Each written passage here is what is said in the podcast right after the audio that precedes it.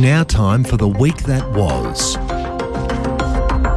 With Caitlin Cassidy from the Shepparton News. Good morning, Caitlin. Good morning. Busy week in the news. Um, it's been a fun week, I think, in the news. I've been covering NAIDOC Week uh, pretty much all week, which has just been amazing, being able to get out and about in the community. So That's great. positive news. That's great. Yeah, I've seen there've been lots of interesting activities. Tell us about some of the things you've been doing. Yeah, well, yesterday I was out at Rumbalara for their family day, um, which is just a really wonderful event of, you know, the kids coming together, a petting zoo, a jumping castle. I got a lolly bag to take home. Oh, lucky you. I know, yeah, the office loved it. Um, but no, I've really been enjoying um, a lot of different organisations have been hosting their own events. So CVGP had their own smoking ceremony yesterday. Um, and we've had, you know, Kaiela Arts being able to celebrate and host an exhibition for the first time in the new building, um, which is really wonderful.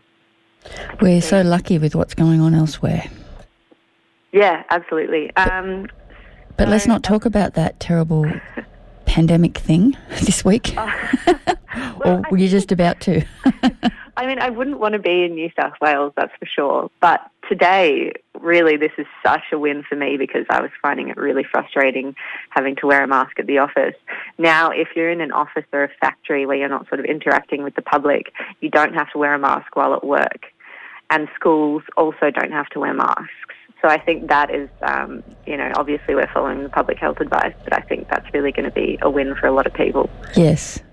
Um, does that apply to going into shops as well, or we're still supposed to use them in shops? No. so if, if you're in those sort of community um, spaces where you're interacting with strangers, you've got to wear it. Um, but if you're in a regular workplace where you're not, you know, in hospitality or retail, you don't have to wear the mask.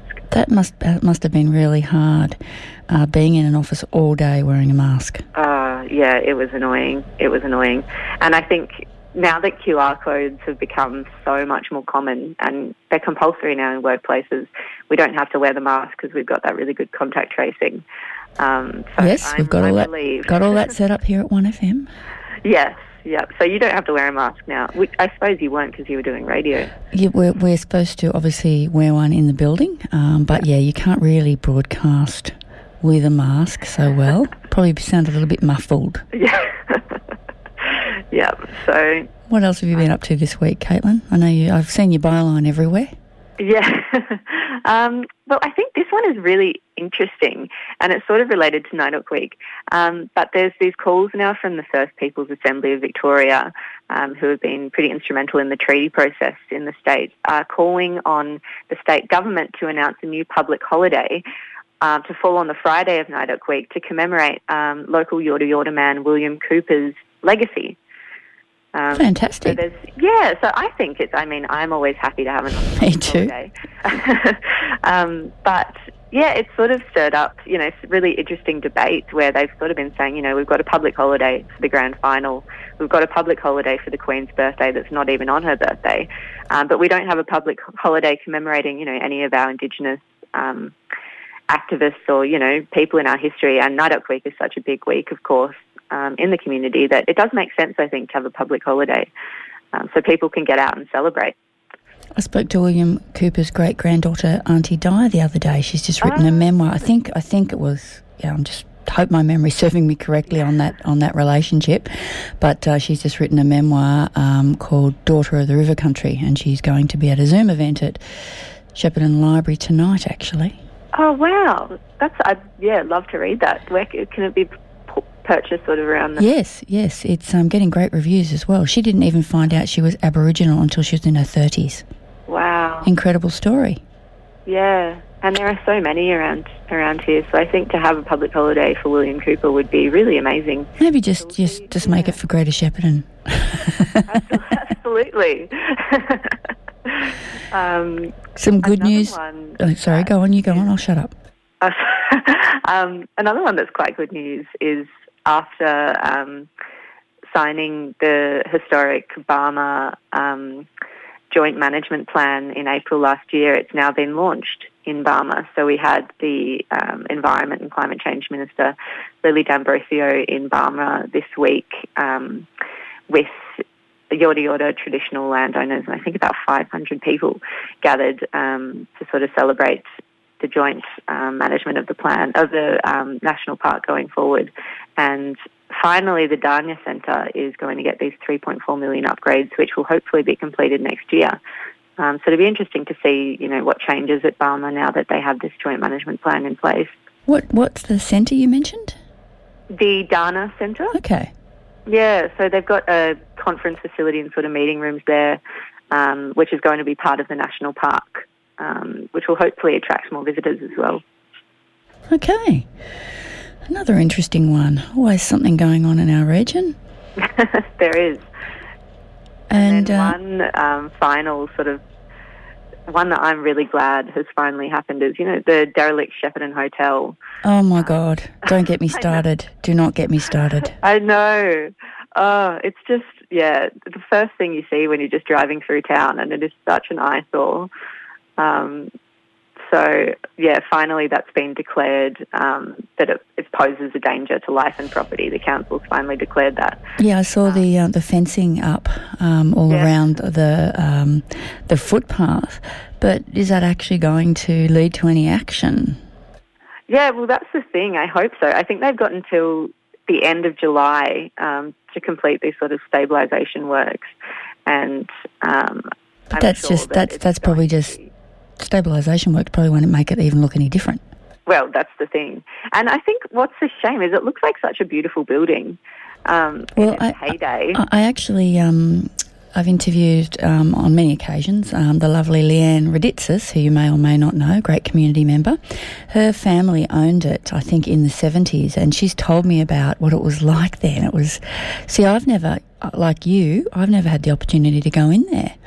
no. In fact, um, when my husband came down to Shepparton for a job interview, which is why we ended up coming here, mm. he was in town that day that it burnt down. wow. It was the big news. So we, you know, I've been here 12, is it 12 years? Yes, 12 ish years, and I've never seen, I've never been in the place either. So it is, it must be about 12, 12 to 13 years ago that the fire occurred now. It's been sitting there. Yep, sitting there rotting basically. Yeah, and I think, I mean, I don't know if it's beyond it now that you couldn't really repair it or restore it if it just has to be um, demolished. But again, these old buildings that, you know, have that kind of um, historical significance, it's such a shame for it to just be knocked down and not kind of restored to its former glory. But I Yeah. really just, But it's so it's so costly, of course, to do that. But maybe they can um, just you know maintain the facade or, or something and get a more modern building behind it, something like that. Yeah. Yeah, I, I, I must. Um, we must have a we must chat more about this issue because um, it does get people riled up, and it's got a very interesting backstory as well, which we won't go into today. Mm, yeah.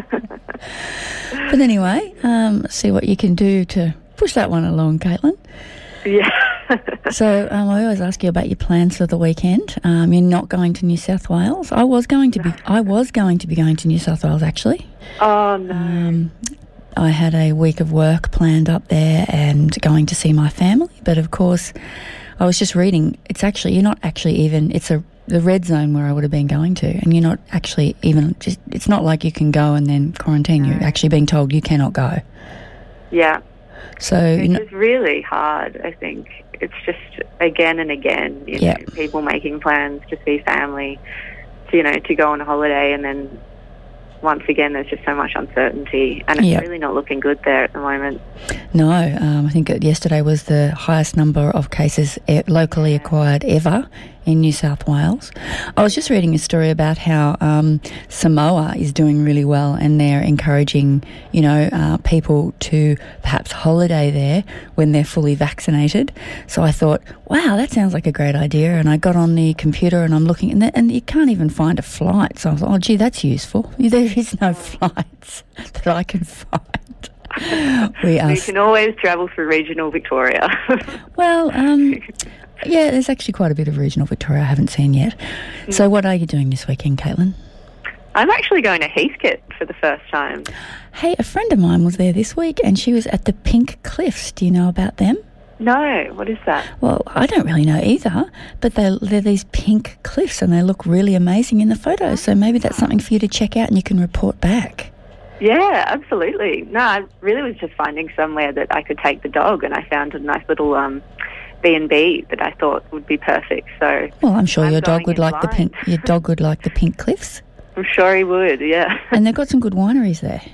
yes, a lot of I think the Shiraz. You had no, you had you had realised that. I get I get it. Yes. It's not really about the dog, is it? Come on, let's be honest. it's partially the dog, partially the wine. Well, you have a great time. It's going to be cold, frosty in the morning, but fine ahead of a lot of rain next week. So get out there and enjoy yourself. I will. Thanks, Terri. Thanks for your time. Caitlin Cassidy of the Shepparton News.